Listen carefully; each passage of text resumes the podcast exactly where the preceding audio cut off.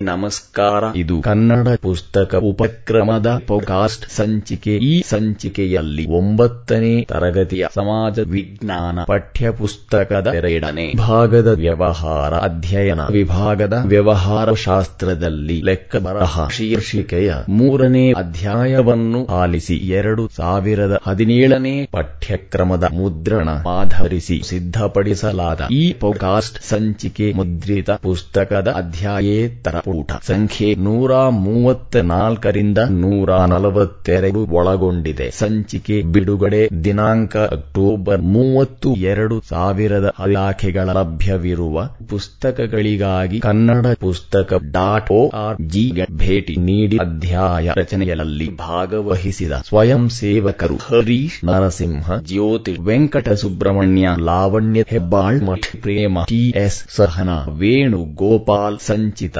S R ಸರಳ, ಬೇಲೂರ್, ವೆಂಕಟೇಶನ್, ಶಿವಮೊಗ್ಗ, ರಾಕೇಶ್, ಶ್ರೀಕಾಂತ್ ಕೋಟಿ ಯೋಗೇಶ್ ಸಿದ್ದನಂಜಯ ಅಧ್ಯಾಯ ಪ್ರಾರಂಭ, ಪೂಟ ನೂರ ಮೂವತ್ನಾಲ್ಕು, ಅಧ್ಯಾಯ ನಾಲ್ಕು ವ್ಯವಹಾರ ಶಾಸ್ತ್ರದಲ್ಲಿ ಲೆಕ್ಕ ಬರಹ. ಈ ಅಧ್ಯಾಯದಲ್ಲಿ ಕೆಳಗಿನ ಅಂಶಗಳನ್ನು ತಿಳಿಯುತ್ತೇವೆ. ಒಂದು ಲೆಕ್ಕ ಬರಹದ ಅರ್ಥ ಮತ್ತು ವ್ಯಾಖ್ಯೆಗಳು. ಎರಡು ವ್ಯವಹಾರ ಶಾಸ್ತ್ರದಲ್ಲಿ ಲೆಕ್ಕ ಬರಹದ ಅವಶ್ಯಕತೆ. ಮೂರು ಖಾತೆಗಳ ಬಗ್ಗೆ ವಿವರಣೆ. ವಿವಿಧ ಖಾತೆಗಳ ಜಮಾ ಖರ್ಚು ನಿಯಮಗಳು ನಾಲ್ಕು ವ್ಯವಹಾರದ ವಿವಿಧ ವಹಿವಾಟುಗಳನ್ನು ರೋಜು ಪುಸ್ತಕ ಮತ್ತು ಖಾತೆಗಳಲ್ಲಿ ದಾಖಲೆ ಮಾಡುವುದು, ಐದು ವ್ಯವಹಾರದ ಸಂಘಟನೆಗಳ ಜಾಸ್ತಿ ಮತ್ತು ಜವಾಬ್ದಾರಿಗಳನ್ನು ಅರಿಯುವುದು, ಆರು ಅಂತಿಮವಾಗಿ ಒಂದು ಅವಧಿಯಲ್ಲಿ ವ್ಯಾಪಾರದ ಪೂರ್ಣ ಫಲಿತಾಂಶಗಳನ್ನು ತಿಳಿಯುವುದು, ಶೀರ್ಷಿಕೆ ಲೆಕ್ಕ ಬರಹದ ಅರ್ಥ ಮತ್ತು ವ್ಯಾಖ್ಯೆಗಳು ಉಪಶೀರ್ಷಿಕೆ ಅರ್ಥ, ಹಣ ಅಥವಾ ಹಣಕ್ಕೆ ಪರಿವರ್ತಿಸಬಹುದಾದ ವ್ಯಾಪಾರ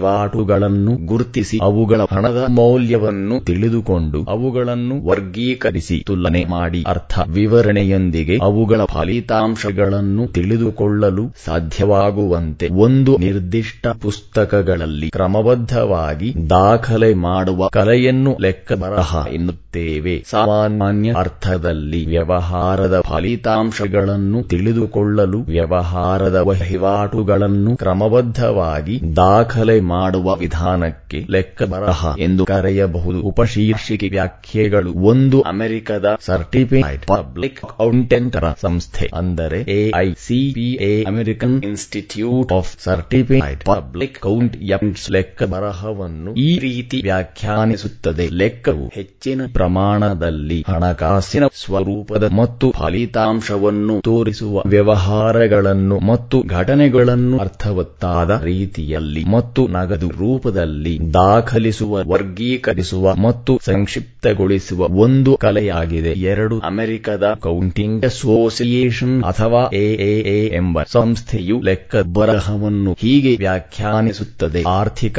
ಮಾಹಿತಿಯನ್ನು ಬಳಸುವವರು ಸೂಕ್ತ ತೀರ್ಮಾನಗಳನ್ನು ಮತ್ತು ನಿರ್ಣಯಗಳನ್ನು ತೆಗೆದುಕೊಳ್ಳಲು ಅನುಕೂಲವಾಗುವಂತೆ ಮಾಹಿತಿಯನ್ನು ಗುರುತಿಸುವ, ಮೌಲ್ಯೀಕರಿಸುವ ಮತ್ತು ಸಂಪರ್ಕಿಸುವ ಪ್ರಕ್ರಿಯೆಯಾಗಿದೆ.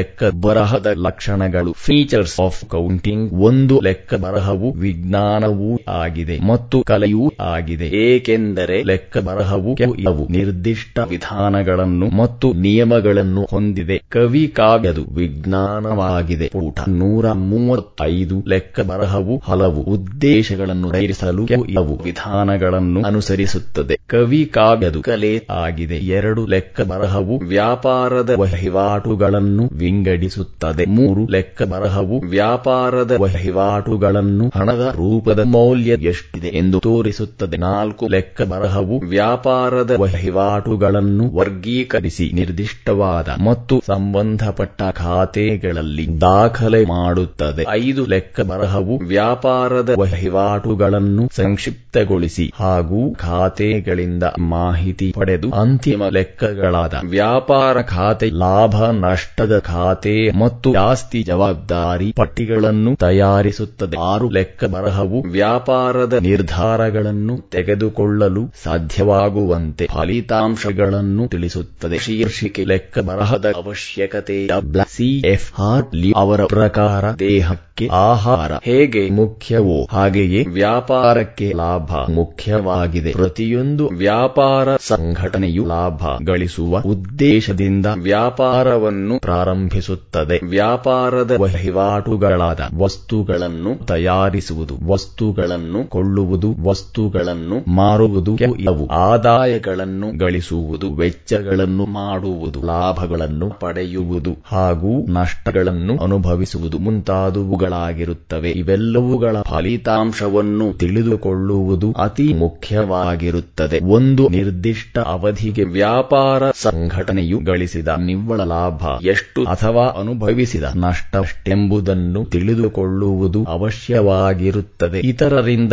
ಬರಬೇಕಾದ ಹಣ ಎಷ್ಟು ಮತ್ತು ಇತರರಿಗೆ ಕೊಡಬೇಕಾದ ಹಣ ಎಷ್ಟು ಎಂಬುದನ್ನು ಸಹ ತಿಳಿದುಕೊಳ್ಳಬೇಕಾಗುತ್ತದೆ. ಇದಕ್ಕೆಲ್ಲ ಲೆಕ್ಕಗಳನ್ನು ಬರೆದಿಡಬೇಕಾಗುತ್ತದೆ. ಅತಿ ಸಾಮಾನ್ಯ ಉದಾಹರಣೆ ತೆಗೆದುಕೊಂಡರೆ, ಹಳ್ಳಿಯ ಒಬ್ಬ ಹಾಲು ಮಾರುವ ಹೆಂಗಸು ಯಾರಿಗಾದರೂ ಹಾಲು ಮಾರಿದರೆ ಅದರ ಪ್ರಮಾಣಕ್ಕನುಗುಣವಾಗಿ ಗೋಡೆಯ ಮೇಲೆ ಗೆರೆಗಳನ್ನು ಅಥವಾ ಚುಕ್ಕೆಗಳನ್ನು ಹಾಕುತ್ತಾಳೆ. ಒಂದು ಲೀಟರ್, ಆದರೆ ಒಂದು ಗೆರೆ ಅಥವಾ ಒಂದು ಪೂರ್ಣ ಚುಕ್ಕೆ ಅರ್ಧ ಲೀಟರ್, ಆದರೆ ಅರ್ಧ ಗೆರೆ ಅಥವಾ ಅರ್ಧ ಚುಕ್ಕೆ ಇಡುತ್ತಾಳೆ. ಅವಧಿಯ ನಂತರ ಯಾರು ಯಾರಿಗೆ ಅಷ್ಟೆಷ್ಟು ಹಾಲನ್ನು ಮಾರಿದ್ದಾಳೆಂದು ಗೆರೆಗಳನ್ನು ಅಥವಾ ಚುಕ್ಕೆಗಳನ್ನು ಕೂಡಿಸುವ ಮೂಲಕ ತಿಳಿಯುತ್ತಾಳೆ ಮತ್ತು ಹಣವನ್ನು ವಸೂಲ್ ಮಾಡುತ್ತಾಳೆ. ಹಾಗೆಯೇ ಹಲವಾರು ವಹಿವಾಟುಗಳನ್ನು ನಡೆಸುವ ಒಂದು ವ್ಯಾಪಾರ ಸಂಸ್ಥೆ ವಹಿವಾಟುಗಳ ಪರಿಣಾಮಗಳನ್ನು ತಿಳಿದುಕೊಳ್ಳಲು ಬೇರೆ ಬೇರೆಯಾಗಿ ಲೆಕ್ಕಗಳನ್ನು ಬರೆದಿಡಬೇಕಾಗುತ್ತದೆ. ಇದರಿಂದ ವ್ಯಾಪಾರ ಸಂಸ್ಥೆಯು ಸರಕುಗಳನ್ನು ಮಾರಿದ್ದೆ ಎಷ್ಟು ಕೊಂಡಿದ್ದೆ ಎಷ್ಟು ಅದರಿಂದ ಬಂದ ಲಾಭ, ಎಷ್ಟು ಯಾರು ಯಾರು ಎಷ್ಟು ಹಣ ಕೊಡಬೇಕು, ತಾವು ಎಷ್ಟು ಹಣ ಪಾವತಿ ಮಾಡಬೇಕು ಮುಂತಾದವುಗಳೆಲ್ಲವನ್ನೂ ತಿಳಿದುಕೊಂಡು ಒಂದು ಅವಧಿಯಲ್ಲಿ ಸಂಸ್ಥೆ ಗಳಿಸಿದ ಲಾಭ ಅಥವಾ ಅನುಭವಿಸಿದ ನಷ್ಟ ಎಷ್ಟು ಎಂಬುದನ್ನು ತಿಳಿದುಕೊಳ್ಳಬೇಕಾದರೆ ಲೆಕ್ಕ ಬರಹ ಅವಶ್ಯಕವಾಗಿರುತ್ತದೆ ನೂರ ಮೂವತ್ತಾರು ಉಪಶೀರ್ಷಿಕೆ ಲೆಕ್ಕ ಬರಹದ ಉಪಯೋಗಗಳು ಅಥವಾ ಪ್ರಯೋಜನಗಳು. ಒಂದು ಲೆಕ್ಕ ಬರಹದ ದಾಖಲೆಗಳು. ವ್ಯಾಪಾರ ಸಂಘಟನೆಗಳ ಜಮಾ ಖರ್ಚಿನ ಕಾಯಕಿ ದಾಖಲಾತಿಗಳಾಗಿವೆ. ಎರಡು ಲೆಕ್ಕ ಬರಹದ ದಾಖಲೆಗಳು. ವ್ಯವಹಾರ ವಹಿವಾಟುಗಳ ಪೂರ್ಣ ಮಾಹಿತಿಯನ್ನು ನೀಡುತ್ತವೆ. ಮೂರು ಲೆಕ್ಕ ಬರಹಗಳಿಂದ ವರ್ಷದಿಂದ ವರ್ಷಕ್ಕೆ ವ್ಯಾಪಾರದ ಫಲಿತಾಂಶಗಳನ್ನು ಹೋಲಿಕೆ ಮಾಡುವುದು ಸಾಧ್ಯವಾಗುತ್ತದೆ. ನಾಲ್ಕು ಲೆಕ್ಕ ಬರಹಗಳಿಂದ ವ್ಯಾಪಾರದ ಹಣಕಾಸಿನ ಸಾಮರ್ಥ್ಯ ಗೊತ್ತಾಗುತ್ತದೆ. ಐದು ಲೆಕ್ಕ ಬರಹದಿಂದ ವ್ಯಾಪಾರ ಸಂಘಟನೆಯು ಇತರರಿಗೆ ಕೊಡಬೇಕಾದ ಹಣ ಅಷ್ಟೆಂಬುದನ್ನು ವ್ಯಾಪಾರ ಸಂಘಟನೆಗೆ ಇತರರಿಂದ ಬರಬೇಕಾದ ಹಣ ಅಷ್ಟೆಂಬುದು ತಿಳಿಯಲು ಸಾಧ್ಯವಾಗುತ್ತದೆ. ಆರು ಲೆಕ್ಕ ಬರಹಗಳು ಲೆಕ್ಕಪತ್ರ ದಾಖಲೆಗಳನ್ನು ರುಜುವಾತುಪಡಿಸುವ ಪ್ರಮಾಣ ಪತ್ರಗಳಾಗಿರುತ್ತವೆ. ಸರ್ಕಾರಕ್ಕಾಗಲಿ ಅಥವಾ ಬೇರಾವುದೇ ಸಂಸ್ಥೆಗಳಿಗಾಗಲಿ ವ್ಯಾಪಾರ ಸಂಘಟನೆಯ ಸ್ಥಾನ ಮಾನವನ್ನು ತಿಳಿಸಿಕೊಡಬೇಕಾದ ಹಾಗೂ ಕಾನೂನಿಗೊಳಪಡುವಂತಹ ಸಂದರ್ಭಗಳಲ್ಲಿ ಲೆಕ್ಕ ಬರಹದ ದಾಖಲೆಗಳು ಅತ್ಯವಶ್ಯಕವಾಗಿರುತ್ತವೆ. ಏಳು ಲೆಕ್ಕ ಬರಹ ದಾಖಲೆಗಳು ವ್ಯಾಪಾರ ಸಂಘಟನೆಯು ಮುಂದಿನ ವರ್ಷಗಳ ಯೋಜನೆಗಳಿಗೆ ಹಾಗೂ ನಿರ್ಧಾರಗಳನ್ನು ಕೈಗೊಳ್ಳುವ ವಿಷಯಗಳಿಗೆ ತುಂಬಾ ಪ್ರಯೋಜನಕಾರಿಯಾಗಿರುತ್ತವೆ. ಶೀರ್ಷಿಕೆ ಲೆಕ್ಕ ಬರಹದ ವಿಧಗಳು ಲೆಕ್ಕ ಬರಹದಲ್ಲಿ ಜಮಾ ಮತ್ತು ಖರ್ಚು ಮುಖ್ಯ ಪಾತ್ರವನ್ನು ವಹಿಸುತ್ತದೆ. ಈ ಜಮಾ ಮತ್ತು ಖರ್ಚಿನ ದಾಖಲೆಗಳನ್ನು ಸಂಬಂಧಪಟ್ಟ ಲೆಕ್ಕ ಪುಸ್ತಕಗಳಲ್ಲಿ ದಾಖಲೆ ಮಾಡುವ ಕಲೆಯನ್ನು ಲೆಕ್ಕ ಬರಹ, ನಿರ್ವಹಣೆ ಅಥವಾ ಬುಕ್ ಕೀಪಿಂಗ್ ಎಂದು ಕರೆಯುತ್ತಾರೆ. ಜಮಾ ಮತ್ತು ಖರ್ಚಿನ ಲೆಕ್ಕಗಳನ್ನು ದಾಖಲೆ ಮಾಡುವ ಪುಸ್ತಕಕ್ಕೆ ಖಾತೆ ಅಥವಾ ಲೆಡ್ಜರ್ ಎನ್ನುತ್ತೇವೆ. ಉಪಶೀರ್ಷಿಕೆ ಲೆಕ್ಕ ಬರಹದ ದಾಖಲೆಗಳಲ್ಲಿ ಎರಡು ವಿಧಗಳಿವೆ. ಒಂದು ದ್ವಿ ನಮೂದು ಪದ್ಧತಿ ಅಥವಾ ಡಬಲ್ ಎಂಟ್ರ್ ಸಿಸ್ಟಮ್, ಎರಡು ಏಕ ನಮೂದು ಅಥವಾ ಸಿಂಗಲ್ ಎಂಟ್ರ್ ಸಿಸ್ಟಮ್ ಉಪಶೀರ್ಷಿಕೆ ದ್ವಿ ನಮೂದು ಪದ್ಧತಿ. ಪ್ರತಿಯೊಂದು ವ್ಯಾಪಾರ ವಹಿವಾಟು ಎರಡು ಅಂಶಗಳಿಂದ ಕೂಡಿರುತ್ತದೆ. ಒಂದು ಅಂಶ ಫಲ ಕೊಡುತ್ತದೆ ಮತ್ತೊಂದು ಅಂಶ ಫಲ ಅಥವಾ ಬೆನಿಫಿಟ್ ಪಡೆಯುತ್ತದೆ. ಈ ಎರಡು ಅಂಶಗಳನ್ನು ಗಣನೆಗೆ ತೆಗೆದುಕೊಂಡು ಲೆಕ್ಕ ಪುಸ್ತಕಗಳಲ್ಲಿ ದಾಖಲೆ ಮಾಡಬೇಕಾಗುತ್ತದೆ. ಪ್ರತಿ ಅಂಶಕ್ಕೂ ಒಂದು ಲೆಕ್ಕ ಅಥವಾ ಖಾತೆ ಇರುತ್ತದೆ. ಒಂದು ಲೆಕ್ಕ ಫಲ ಪಡೆದರೆ ಮತ್ತೊಂದು ಲೆಕ್ಕ ಫಲ ಕೊಡುತ್ತದೆ. ಪ್ರತಿ ಲೆಕ್ಕ ಅಥವಾ ಖಾತೆಯು ಎರಡು ಕಡೆಗಳನ್ನು ಹೊಂದಿರುತ್ತದೆ. ಅದರ ನಮೂನೆ ಮುಂದೆ ಕೊಟ್ಕೊಟ್ಟಿದೆ. ಹೀಗಾಗಿ ಒಂದು ಖಾತೆ ಫಲ ಪಡೆದರೆ ಮತ್ತೊಂದು ಖಾತೆ ಫಲ ಕೊಡುತ್ತದೆ. ಇವುಗಳನ್ನು ದಾಖಲೆ ಮಾಡುವಾಗ ಒಂದು ವಹಿವಾಟನ್ನು ಎರಡು ಖಾತೆಗಳಲ್ಲಿ ವಿರುದ್ಧ ಕಡೆಗಳಲ್ಲಿ ದಾಖಲೆ ಮಾಡುತ್ತೇವೆ. ಇದನ್ನು ದ್ವಿ ನಮೂದು ಪದ್ಧತಿ ಎನ್ನುತ್ತೇವೆ. ಈ ಪದ್ಧತಿಯು ನವೀನ ಹಾಗೂ ವೈಜ್ಞಾನಿಕ ರೀತಿಯ ಲೆಕ್ಕ ಬರಹದ ರೀತಿಯದ್ದಾಗಿದೆ ಉದಾಹರಣೆ, ನಗದಿಗೆ ಸರಕು ಮಾರಿದ್ದು ಇಲ್ಲಿ ನಗದು ಖಾತೆ ಫಲ ಪಡೆಯುತ್ತದೆ. ಸರಕು ಮಾರಿದ ಖಾತೆ ಊಟ ನೂರ ಮೂವತ್ತೇಳು ಫಲ ಕೊಡುತ್ತದೆ. ನಗದು ಖಾತೆಯಲ್ಲಿ ಒಂದು ಕಡೆ ದಾಖಲು ಮಾಡಿದರೆ ಸರಕು ಮಾರಾಟ ಖಾತೆಯಲ್ಲಿ ವ್ಯತಿರಿಕ್ತ ಕಡೆ ದಾಖಲೆ ಮಾಡುತ್ತೇವೆ. ಫಲ ಅಥವಾ ಬೆನಿಫಿಟ್ ಪಡೆದ ಖಾತೆಯ ಖರ್ಚು ಕಡೆ ದಾಖಲಾದರೆ ಫಲ ಕೊಡುವ ಖಾತೆಯ ಜಮಾ ಕಡೆ ದಾಖಲು ಮಾಡುತ್ತೇವೆ. ವಹಿವಾಟುಗಳ ದಾಖಲೆ ಮುಂದೆ ಕೊಡಲಾಗಿದೆ. ಉಪಶೀರ್ಷಿಕೆ ನಮೂದು ಪದ್ಧತಿ ಇವು. ವ್ಯಾಪಾರ ಸಂಸ್ಥೆಗಳು ದ್ವಿ ನಮೂದು ಪದ್ಧತಿಯನ್ನು ಪೂರ್ತಿಯಾಗಿ ಅನುಸರಿಸದೆ ವ್ಯಾಪಾರದ ವಹಿವಾಟುಗಳ ಒಂದು ಅಂಶ ಮಾತ್ರ ಗಣನೆಗೆ ತೆಗೆದುಕೊಂಡು ಒಂದು ಲೆಕ್ಕ ಅಥವಾ ಖಾತೆಯ ಒಂದು ಕಡೆ ಮಾತ್ರ ದಾಖಲೆ ಮಾಡುತ್ತಾರೆ. ಇವು ವಹಿವಾಟುಗಳನ್ನು ದಾಖಲೆ ಮಾಡುವುದೇ ಇಲ್ಲ. ಇವು ವಹಿವಾಟುಗಳ ಎರಡು ಅಂಶಗಳನ್ನು ಗಣನೆಗೆ ತೆಗೆದುಕೊಂಡು ಎರಡು ಖಾತೆಗಳಲ್ಲಿ ದಾಖಲೆ ಮಾಡುತ್ತಾರೆ. ಈ ರೀತಿಯ ಲೆಕ್ಕ ದಾಖಲು ಪದ್ಧತಿಯನ್ನು ಏಕ ನಮೂದು ಪದ್ಧತಿ ಎನ್ನುತ್ತೇವೆ. ಈ ಪದ್ಧತಿಯಲ್ಲಿ ಅನೇಕ ವೇಳೆ ವಹಿವಾಟುಗಳ ಪೂರ್ಣ ಚಿತ್ರಣ ದೊರೆಯುವುದಿಲ್ಲ. ಕವಿ ಕಾವ್ಯ ಸಾಮಾನ್ಯವಾಗಿ ಎಲ್ಲ ವ್ಯಾಪಾರ ಸಂಘಟನೆಗಳು ದ್ವಿ ನಮೂದು ಪದ್ಧತಿಯನ್ನು ಅನುಸರಿಸಿ ಲೆಕ್ಕ ಬರಹಗಳನ್ನು ಇಟ್ಟಿರುತ್ತಾರೆ. ಉಪಶೀರ್ಷಿಕೆ ದ್ವಿ ನಮೂದು ಪ್ರಕಾರ ಲೆಕ್ಕ ಬರಹಗಳನ್ನು ಇಟ್ಟಿರುವ ಅಥವಾ ನಿರ್ವಹಿಸುವ ಕ್ರಮ ಒಂದು ದಿನವಹಿ ವ್ಯವಹಾರ ವಹಿವಾಟುಗಳು ನಡೆದಾಗ ಕಚ್ಚಾ ಪುಸ್ತಕ ಅಥವಾ ರಫ್ ಬುಕ್ನಲ್ಲಿ ದಾಖಲೆ ಮಾಡಲಾಗುತ್ತದೆ. ಎರಡು ಕಚ್ಚಾ ಪುಸ್ತಕದ ವಹಿವಾಟುಗಳನ್ನು ವಿಶ್ಲೇಷಿಸಿ ಯಾವ ಖಾತೆಯ ಖರ್ಚಿನ ಕಡೆ ದಾಖಲಾಗಬೇಕು ಮತ್ತು ಯಾವ ಖಾತೆಯ ಜಮಾ ಕಡೆ ದಾಖಲಾಗಬೇಕೆಂದು ತಿಳಿದು ಈ ಕೆಳಗಿನ ನಮೂನೆಯ ರೋಜು ಪುಸ್ತಕ ಅಥವಾ ಜರ್ನಲ್ನಲ್ಲಿ ದಾಖಲೆ ಮಾಡಲಾಗುತ್ತದೆ. ಚಿತ್ರ ಒಂದು ಚಿತ್ರದಲ್ಲಿ ರೋಜು ಪುಸ್ತಕದ ನಮೂನೆಯನ್ನು ತೋರಿಸಲಾಗಿದೆ. ಕಾಲಂ ಶಿರೋನಾಮಗಳಲ್ಲಿ ಎಡದಿಂದ ಬಲಕ್ಕೆ ಒಂದು ದಿನಾಂಕ, ಎರಡು ವಿವರಣೆ, ಮೂರು ಖಾತೆ ಪೂಟ, ನಾಲ್ಕು ಖರ್ಚು ಮೊಬಲಗು ರೂಪಾಯಿಗಳಲ್ಲಿ ಐದು ಜಮಾ ಮೊಬಲಗು ರೂಪಾಯಿಗಳಲ್ಲಿ ದಿನಾಂಕ ಶಿರೋನಾಮದ ಕೆಳಗೆ ದಿನಾಂಕವನ್ನು ವಿವರಣೆ ಶಿರೋನಾಮದ ಕೆಳಗೆ ಖಾತೆ ಖರ್ಚು ಖಾತೆ ಜಮಾಗಳನ್ನು ವಿವರಣೆಯೊಂದಿಗೆ ಹಾಗೆಯೇ ಇತರ ಕಾಲಂಗಳ ಕೆಳಗೆ ಆಯಾ ಮಾಹಿತಿಯನ್ನು ತೋರಿಸಲಾಗಿದೆ. ವಹಿವಾಟುಗಳ ದಾಖಲೆಗಳು ಪೂರ್ಣ ವಿವರಗಳೊಂದಿಗೆ ಮೊದಲ ಈಗಲೂ ರೋಜು ಪುಸ್ತಕದಲ್ಲಿ ದಾಖಲಾಗುವುದರಿಂದ ರೋಜು ಪುಸ್ತಕವನ್ನು ದಾಖಲೆಗಳ ಮೂಲ ಪುಸ್ತಕ ಎನ್ನುತ್ತಾರೆ. ಒಂದು ರೋಜು ಪುಸ್ತಕದ ದಾಖಲೆಗಳನ್ನು ಸಂಬಂಧಪಟ್ಟ ಖಾತೆಗಳಿಗೆ ವರ್ಗಾಯಿಸಲಾಗುತ್ತದೆ. ಎರಡು, ಒಂದು ಅವಧಿಯ ನಂತರ ಅಥವಾ ಅವಶ್ಯವೆನಿಸಿದಾಗ ಖಾತೆಗಳ ಶಿಲ್ಕು ಕಂಡು ಹಿಡಿಯಲಾಗುತ್ತದೆ ಶಿಲ್ಕು ಅಂದರೆ ಎರಡು ಕಡೆಗಳಿಗಿರುವ ವ್ಯತ್ಯಾಸ. ಎಲ್ಲಾ ಖಾತೆಗಳ ಮತ್ತು ಖರ್ಚುಗಳ ಶಿಲ್ಕುಗಳ ಮೊತ್ತ ಸಮವಾಗಿರಬೇಕು. ಮೂರು, ಈ ಶಿಲ್ಕುಗಳ ಪಟ್ಟಿಯನ್ನು ತಯಾರಿಸಲಾಗುತ್ತದೆ. ಇದನ್ನು ತಾಳೆ ಪಟ್ಟಿ ಅಥವಾ ಟ್ರಯಲ್ ಬ್ಯಾಲೆನ್ಸ್ ಎನ್ನುತ್ತೇವೆ. ನಾಲ್ಕು, ತಾಳೆ ಪಟ್ಟಿಯ ತಯಾರಿಕೆಯ ನಂತರ ಖೈರು ಲೆಕ್ಕಗಳನ್ನು ತಯಾರಿಸಲಾಗುತ್ತದೆ. ಪೂಟ, ನೂರ ಮೂವತ್ತೆಂಟು, ಐದು ಖೈರು ಲೆಕ್ಕಗಳು ಮೂರು ಭಾಗಗಳಾಗಿರುತ್ತವೆ. ಒಂದು, ವ್ಯಾಪಾರ ಖಾತೆ, ಟ್ರೇಡಿಂಗ್ ಕೌಂಟ್, ಎರಡು, ಲಾಭ ಮತ್ತು ನಷ್ಟದ ಖಾತೆ, ಪ್ರಾಫಿಟ್ ಅಂಡ್ ಲಾಸ್ ಕೌಂಟ್ ಸಾಮಾನ್ಯವಾಗಿ ಈ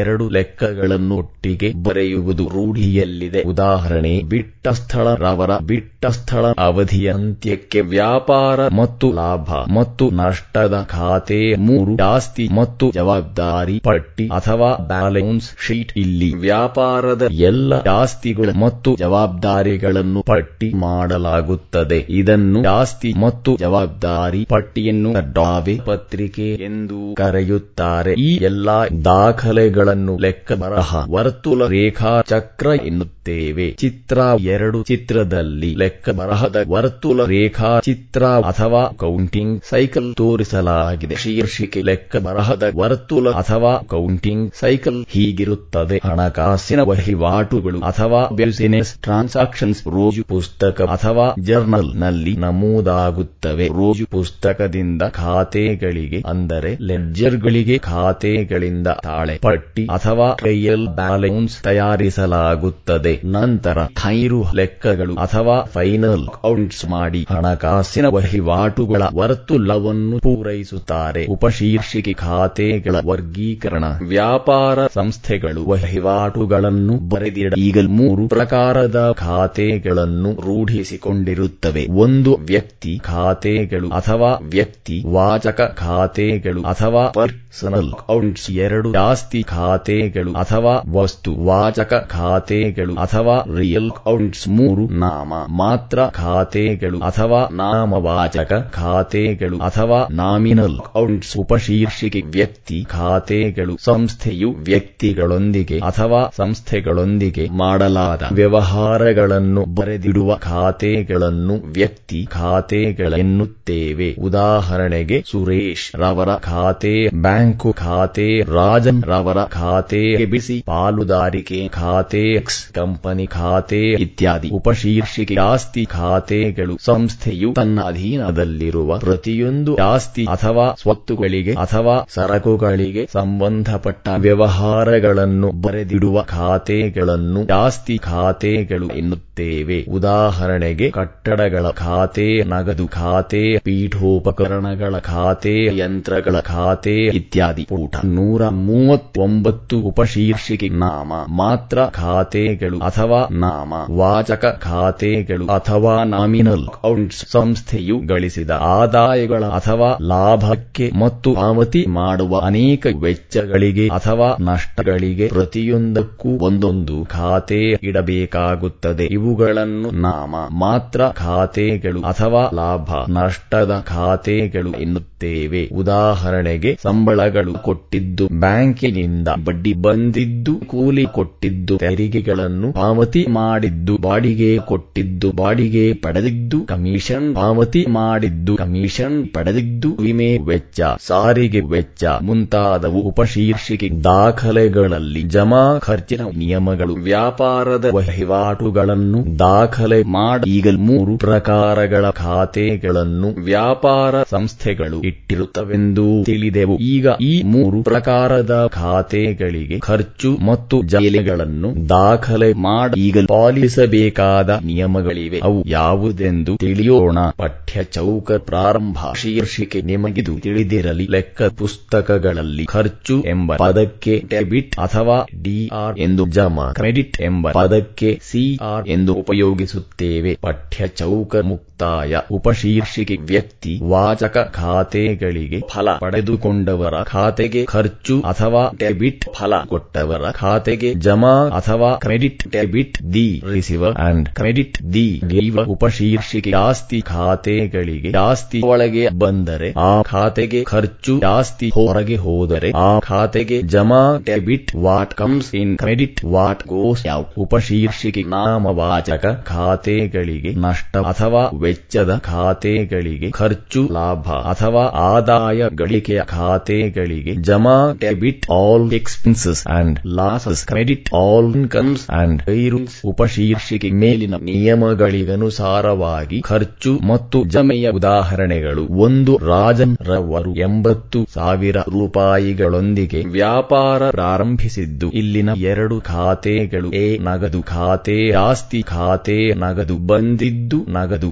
ಖಾತೆಯಲ್ಲಿ ಖರ್ಚಿನ ಕಡೆ ದಾಖಲಾಗಬೇಕು. ಬಿ. ಬಂಡವಾಳ ಖಾತೆ, ಇದು ವ್ಯಕ್ತಿ ವಾಚಕ ಖಾತೆ ಫಲ ಕೊಟ್ಟಿದ್ದು. ಆದ್ದರಿಂದ ಬಂಡವಾಳ ಖಾತೆಯಲ್ಲಿ ಜೈಲೆ ಕಡೆ ದಾಖಲಾಗಬೇಕು. ಪಠ್ಯ ಚೌಕ ಪ್ರಾರಂಭ ಶೀರ್ಷಿಕೆ ಗಮನಿಸಿ. ವ್ಯಾಪಾರ ಪ್ರಾರಂಭಿಸಲು ತಂದ ಹಣವನ್ನು ಬಂಡವಾಳ ಎನ್ನುತ್ತೇವೆ ಇದು ವ್ಯಕ್ತಿ ವಾಚಕ ಖಾತೆಯಡಿಯಲ್ಲಿ ಸೇರುತ್ತದೆ. ಪಠ್ಯ ಚೌಕ ಮುಕ್ತಾಯ ಎರಡು ಬ್ಯಾಂಕಿಗೆ ಹಣ ರವಾನಿಸಿದ್ದು ಐವತ್ತು ಸಾವಿರ ರೂಪಾಯಿಗಳು. ಇಲ್ಲಿನ ಎರಡು ಖಾತೆಗಳು. ಎ ಬ್ಯಾಂಕು ಖಾತೆ ವ್ಯಕ್ತಿ ವಾಚಕ ಖಾತೆ ಬ್ಯಾಂಕು ಫಲ ಪಡೆಯುತ್ತದೆ. ಬ್ಯಾಂಕು ಖಾತೆಯಲ್ಲಿ ಖರ್ಚಿನ ಕಡೆ ದಾಖಲಾಗಬೇಕು. ಬಿ ನಗದು ಖಾತೆ, ಆಸ್ತಿ ಖಾತೆ ನಗದು ಹೋಯಿತು. ಆದ್ದರಿಂದ ನಗದು ಖಾತೆಯಲ್ಲಿ ಜೈಲಿ ಕಡೆ ದಾಖಲಾಗಬೇಕು. ಶೀರ್ಷಿಕೆ ಖಾತೆ, ಖಾತೆಯು ವ್ಯಾಪಾರ ಸಂಸ್ಥೆಗಳಲ್ಲಿ ಲೆಕ್ಕಗಳನ್ನು ಹೊಂದಿರುತ್ತದೆ. ವ್ಯಕ್ತಿ ಖಾತೆಗಳು ಆಸ್ತಿ ಖಾತೆಗಳು ಮತ್ತು ನಾಮವಾಚಕ ಖಾತೆಗಳು ರೋಜು ಪುಸ್ತಕದಲ್ಲಿ ದಾಖಲೆಗಳನ್ನು ಮಾಡಿದ ನಂತರ ಪ್ರತಿ ರೋಜು ದಾಖಲೆಯನ್ನು ಅವುಗಳ ಸಂಬಂಧಪಟ್ಟ ಖಾತೆಗಳಿಗೆ ವರ್ಗಾಯಿಸುತ್ತೇವೆ. ಖಾತೆಯು ಎರಡು ಕಡೆಗಳನ್ನು ಹೊಂದಿದ್ದು, ಎಡಗಡೆಯ ಭಾಗದಲ್ಲಿ ಖರ್ಚು ಬಾಪ್ತುಗಳನ್ನು, ಬಲಗಡೆಯ ಭಾಗದಲ್ಲಿ ಜೈಲೆ ಬಾಬ್ತುಗಳನ್ನು ಖಾತೆಗಳನ್ನು ದಾಖಲೆ ಮಾಡಲಾಗುತ್ತದೆ. ಪುಟ ನೂರ ನಲವತ್ತು ಖಾತೆಯ ನಮೂನೆ ಈ ಕೆಳ ಕಂಡಂತಿರುತ್ತದೆ. ಚಿತ್ರ ಮೂರು. ಖಾತೆಯ ನಮೂನೆಯನ್ನು ತೋರಿಸುವ ಕೋಷ್ಟಕ. ಕೋಷ್ಟಕದ ಹೆಡ್ಡ ಭಾಗದ ತುದಿಯಲ್ಲಿರುವ ಶೀರ್ಷಿಕೆ ಖರ್ಚು. ಕೋಷ್ಟಕದ ಮಧ್ಯದಲ್ಲಿರುವ ಶೀರ್ಷಿಕೆ ಬಿಟ್ಟ ಸ್ಥಳ. ಖಾತೆ ಕೋಷ್ಟಕದ ಬಲಭಾಗದ ತುದಿಯಲ್ಲಿರುವ ಶೀರ್ಷಿಕೆ ಜಮಾ. ಲಂಬ ಸಾಲುಗಳ ಸಂಖ್ಯೆ ಎಂಟು. ಶಿರೋನಾಮಗಳು ಎಡದಿಂದ ಬಲಕ್ಕೆ ಕ್ರಮವಾಗಿ ಒಂದು ದಿನಾಂಕ ಎರಡು ವಿವರಣೆ, ಮೂರು ರೋಜು ಊಟ ನಾಲ್ಕು ಮೊಬಲಗು ರೂಪಾಯಿಗಳಲ್ಲಿ, ಐದು ದಿನಾಂಕ, ಆರು ವಿವರಣೆ, ಏಳು ಮೊಬಲಗು ರೂಪಾಯಿಗಳಲ್ಲಿ, ಶೀರ್ಷಿಕೆ, ಖರ್ಚಿನ ಕೆಳಗೆ ಶಿರೋನಾಮ, ದಿನಾಂಕದ ಕೆಳಗೆ ಈ ಅಂಕಣದಲ್ಲಿ ವಹಿವಾಟಿನ ತಾರೀಖನ್ನು ನಮೂದಿಸುತ್ತೇವೆ. ಶಿರೋನಾಮ, ವಿವರಣೆ ಕೆಳಗೆ ಯಾವ ಖಾತೆಗೆ ಜಮಾ ಹಾಕಲಾಗಿದೆಯೋ ಆ ಖಾತೆಯ ಹೆಸರನ್ನು ಬರೆಯುತ್ತೇವೆ. ಶಿರೋನಾಮ, ರೋಜು ಪುಟದ ಕೆಳಗೆ ರೋಜು ಪುಸ್ತಕದ ಪುಟ ನಮೂದಿಸುತ್ತೇವೆ. ಶಿರೋನಾಮ ಮೊಬಲಗು ರೂಪಾಯಿಗಳಲ್ಲಿ ಕೆಳಗೆ ವಹಿವಾಟಿನ ಮೊಬಲಗು ದಾಖಲಾಗುತ್ತದೆ. ಶೀರ್ಷಿಕೆ ಜಮದ ಕೆಳಗೆ ಶಿರೋನಾಮ ದಿನಾಂಕದ ಕೆಳಗೆ ಈ ಅಂಕಣದಲ್ಲಿ ವಹಿವಾಟಿನ ತಾರೀಖನ್ನು ನಮೂದಿಸುತ್ತೇವೆ. ಶಿರೋನಾಮ ವಿವರಣೆ ಕೆಳಗೆ ಯಾವ ಖಾತೆಯಿಂದ ಖರ್ಚು ಹಾಕಲಾಗಿದೆಯೋ ಆ ಖಾತೆಯ ಹೆಸರನ್ನು ಬರೆಯುತ್ತೇವೆ. ಶಿರೋನಾಮ ರೋಜು ಪುಟದ ಕೆಳಗೆ ರೋಜು ಪುಸ್ತಕದ ಪುಟ ನಮೂದಿಸುತ್ತೇವೆ. ಶಿರೋನಾಮ ಮೊಬಲಗು ರೂಪಾಯಿಗಳಲ್ಲಿ ಕೆಳಗೆ ವಹಿವಾಟಿನ ಮೊಬಲಗು ದಾಖಲಾಗುತ್ತದೆ. ಉಪಶೀರ್ಷಿಕೆ ರೋಜು ಪುಸ್ತಕದ ದಾಖಲೆಗಳನ್ನು ಖಾತೆಗೆ ವರ್ಗಾಯಿಸುವುದು ವಿವರಣೆ ಅಂಕಣದಲ್ಲಿ ಖರ್ಚಿನ ಕಡೆ ಯಾವ ಖಾತೆಗೆ ಜಲೆ ಆಗಿದೆ ಎಂದು ದಾಖಲಿಸುತ್ತೇವೆ ಹಾಗೂ ಜಮಾ ಕಡೆ ಯಾವ ಖಾತೆಯಿಂದ ಖರ್ಚು ಆಗಿದೆ ಎಂದು ದಾಖಲಿಸುತ್ತೇವೆ. ಉದಾಹರಣೆ, ನಗದು ಖಾತೆ ಖರ್ಚು ಇಲ್ಲಿ ನಗದು ಖಾತೆಯಲ್ಲಿ ಖರ್ಚಿನ ಕಡೆ ಬಂಡವಾಳ ಖಾತೆಗೆ ಎಂದು ಬರೆಯುತ್ತೇವೆ. ಬಂಡವಾಳ ಖಾತೆಯಲ್ಲಿ ಜೈಲಿ ಕಡೆ ನಗದು ಖಾತೆಯಿಂದ ಎಂದು ಬರೆಯುತ್ತೇವೆ. ಉಪಶೀರ್ಷಿಕೆ ಖಾತೆಗಳ ಶಿಲ್ಕು ಕಂಡು ಹಿಡಿಯುವುದು ಯಾವುದೇ ಒಂದು ವ್ಯಾಪಾರ ಸಂಸ್ಥೆಯಾಗಲಿ, ಒಂದು ಅವಧಿಯ ನಂತರ ಅಥವಾ ಅವಶ್ಯವೆನಿಸಿದಾಗ ತಮ್ಮ ಹಣಕಾಸಿನ ಸ್ಥಿತಿಯನ್ನಾಗಲಿ ಅಥವಾ ಹಣಕಾಸಿನ ಫಲಿತಾಂಶವನ್ನಾಗಲಿ ತಿಳಿಯುವುದು ಅತ್ಯಾವಶ್ಯಕ. ಸಂಸ್ಥೆಗಳು ತಮ್ಮ ಎಲ್ಲಾ ವಹಿವಾಟುಗಳನ್ನು ಖಾತೆಗಳಲ್ಲಿ ದಾಖಲೆ ಮಾಡಿರುತ್ತವೆ. ಈ ದಾಖಲೆಗಳ ಶಿಲ್ಕುಗಳನ್ನು ಕಂಡುಹಿಡಿಯುವುದು ಹಣಕಾಸಿನ ಸ್ಥಿತಿ ತಿಳಿಯಲು ಅತ್ಯವಶ್ಯಕವಾಗಿದೆ. ಖಾತೆಗಳ ಶಿಲ್ಕುಗಳನ್ನು ಕಂಡುಹಿಡಿಯುವ ಕ್ರಮವು ಈ ರೀತಿ ಇರುತ್ತದೆ. ಪ್ರತಿ ಖಾತೆಯ ಹೆಚ್ಚು ಮೊತ್ತ ಇರುವ ಕಡೆಯ ಮೊಬಲಗನ್ನು ಒಂದೇ ಸಾಲಿನಲ್ಲಿ ಎರಡು ಕಡೆಗಳ ಮೊಬಲಗುಗಳ ಒಳಗೆ ನಮೂದಿಸಲಾಗುತ್ತದೆ. ನಂತರ ಹೆಚ್ಚು ಮೊತ್ತದ ಕಡೆಗೂ ಕಡಿಮೆ ಮೊತ್ತದ ಕಡೆಗೂ ಇರುವ ವ್ಯತ್ಯಾಸವನ್ನು ಅಂದರೆ ಶಿಲ್ಕನ್ನು ಕಡಿಮೆ ಮೊತ್ತ ಇರುವ ಕಡೆ ಮೊಬಲಗುಗಳ ಮತ್ತು ಒಟ್ಟು ಮೊತ್ತದ ಮಧ್ಯೆ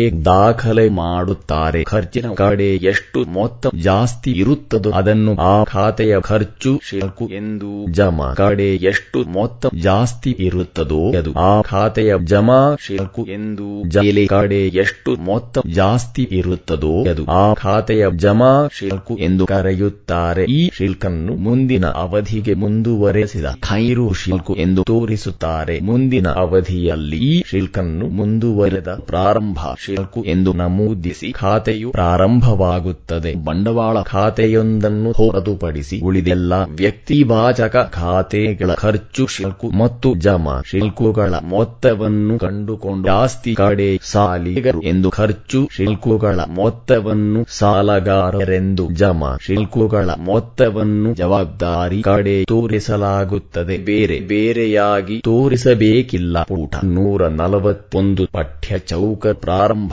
ಶೀರ್ಷಿಕೆ ಮಾಹಿತಿಗಾಗಿ ಸರಕು ಖಾತೆಯನ್ನು ಬೇರೆ ಬೇರೆಯಾಗಿ ಸರಕು ಮಾರಿದ ಖಾತೆ ಮತ್ತು ಸರಕು ಕೊಂಡ ಖಾತೆ ಎಂದು ತೋರಿಸಬೇಕು. ಹಾಗೆಯೇ ಸರಕು ಹಿಂದಿರುಗಿಸಿದ್ದು ಮತ್ತು ಸರಕು ಹಿಂದಿರುಗಿ ಬಂದದ್ದನ್ನು ಬೇರೆ ಬೇರೆಯಾಗಿ ತೋರಿಸಬೇಕು. ಈ ಖಾತೆಗಳ ಮೊತ್ತಗಳನ್ನು ತಾಳೆ ಪಟ್ಟಿಯಲ್ಲಿ ತೋರಿಸಲಾಗುತ್ತದೆ. ಶಿಲ್ಕು ಮಾಡುವ ಅವಶ್ಯಕತೆ ಇರುವುದಿಲ್ಲ. ಪಠ್ಯ ಚೌಕ ಮುಕ್ತಾಯ. ಹಿಂದೆ ತಿಳಿಸಿದಂತೆ ಸರಕು ಮಾರಾಟದ ಮೊತ್ತ ಸರಕು ಕೊಂಡ ಮೊತ್ತ ಸರಕು ಹಿಂದಿರುಗಿ ಬಂದ ಮೊತ್ತ ಮತ್ತು ಸರಕು ಹಿಂದಿರುಗಿಸಿದ ಮೊತ್ತಗಳನ್ನು ಮಾತ್ರ ಗಣನೆಗೆ ತೆಗೆದುಕೊಳ್ಳುತ್ತೇವೆ. ಈ ಎಲ್ಲ ಖಾತೆಗಳ ಶಿಲ್ಕುಗಳ ಪಟ್ಟಿಯನ್ನು ತಯಾರಿಸಲಾಗುತ್ತದೆ. ಈ ಪಟ್ಟಿಯನ್ನು ತಾಳೆ ಪಟ್ಟಿ ಅಥವಾ ಟ್ರಯಲ್ ಬ್ಯಾಲೆನ್ಸ್ ಎಂದು ಕರೆಯುತ್ತಾರೆ. ತಾಳೆ ಪಟ್ಟಿಯ ಎರಡು ಕಡೆಗಳು ಸಮನಾಗಿರಬೇಕು. ಆಗ ಲೆಕ್ಕಗಳ ದಾಖಲೆಗಳು ಸರಿಯಾಗಿದೆ ಎಂದು ಪರಿಗಣಿಸಲಾಗುವುದು. ಪಠ್ಯ ಚೌಕ ಪ್ರಾರಂಭ ಪ್ರಾರಂಭ. ಶೀರ್ಷಿಕೆ ಇದು. ನಿಮಗೆ ತಿಳಿದಿರಲಿ, ಒಂದು ಪ್ರತಿಯೊಂದು ಖಾತೆ ಅಥವಾ ಲೆಕ್ಕಕ್ಕೂ ಒಂದು ಪುಟ ಅಥವಾ ಹೆಚ್ಚು ಪುಟಗಳನ್ನು ವಹಿವಾಟುಗಳಿಗನುಸಾರವಾಗಿ ಇಡಲಾಗುತ್ತದೆ ಎರಡು ರೋಜು ಪುಟ. ಅಂಕಣದಲ್ಲಿ ರೋಜು ಪುಸ್ತಕದ ಯಾವ ಪುಟದಲ್ಲಿ ಈ ಖಾತೆಯ ರೋಜು ದಾಖಲೆ ಮಾಡಲಾಗಿದೆಯೋ ಆ ಪುಟದ ಸಂಖ್ಯೆ ದಾಖಲೆ ಮಾಡಲಾಗುತ್ತದೆ. ಪಠ್ಯ ಚೌಕ ಮುಕ್ತಾಯ.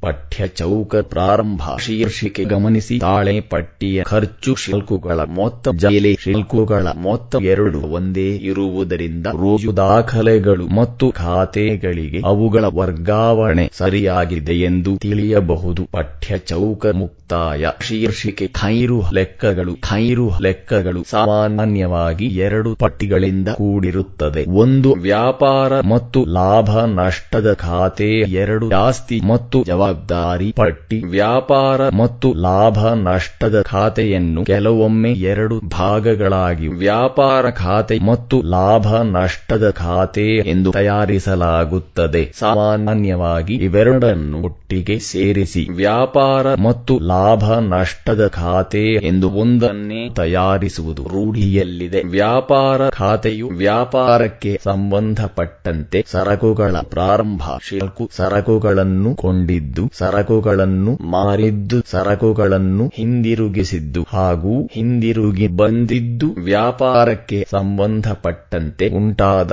ವೆಚ್ಚಗಳು. ಉದಾಹರಣೆಗೆ, ಸಾಗಾಣಿಕೆ ವೆಚ್ಚ, ಆಮದು, ಸುಂಕ, ತಯಾರಿಕಾ ವೆಚ್ಚಗಳು, ಕೂಲಿ, ಮಜೂರಿ ಮುಂತಾದುವನ್ನು ಒಳಗೊಂಡಿರುತ್ತದೆ. ವ್ಯಾಪಾರ ಖಾತೆಯ ಅಂತಿಮ ಪರಿಣಾಮ, ವ್ಯಾಪಾರದಿಂದ ವಸ್ತುಗಳ ತಯಾರಿಕೆಯಿಂದ ಆದ ಲಾಭ ಅಥವಾ ನಷ್ಟ. ಇದನ್ನು ಸ್ಥೂಲ ಲಾಭ ಅಥವಾ ಸ್ಥೂಲ ನಷ್ಟ ಎಂದು ಕರೆಯುತ್ತಾರೆ. ಇದನ್ನು ಲಾಭ ನಷ್ಟದ ಖಾತೆಗೆ ವರ್ಗಾಯಿಸುತ್ತೇವೆ ಲಾಭ ನಷ್ಟದ ಖಾತೆಯಲ್ಲಿ ವ್ಯಾಪಾರದಿಂದ ಬಂದ ಲಾಭವನ್ನು ಅಥವಾ ನಷ್ಟವನ್ನು ಪರಿಗಣನೆಗೆ ತೆಗೆದುಕೊಂಡು ಸಂಸ್ಥೆ ಗಳಿಸಿದ ಎಲ್ಲ ಆದಾಯಗಳು, ಲಾಭಗಳು, ವೆಚ್ಚಗಳು, ನಷ್ಟಗಳು ಇವನ್ನು ತೋರಿಸಲಾಗುತ್ತದೆ. ಅಂತಿಮ ಫಲಿತಾಂಶವಾದ ನಿವ್ವಳ ಲಾಭ ಅಥವಾ ನಷ್ಟವನ್ನು ಬಂಡವಾಳ ಖಾತೆಗೆ ವರ್ಗಾಯಿಸುತ್ತೇವೆ. ಸ್ಥಿರಾಸ್ತಿಗಳು ಪ್ರತಿ ವರ್ಷ ತಮ್ಮ ಮುಖ ಬೆಲೆಯಲ್ಲಿ ಕೊಂಚ ಭಾಗ ಕಳೆದುಕೊಳ್ಳುತ್ತವೆ. ಇದನ್ನು ಸವಕಳಿ ಎನ್ನುತ್ತೇವೆ.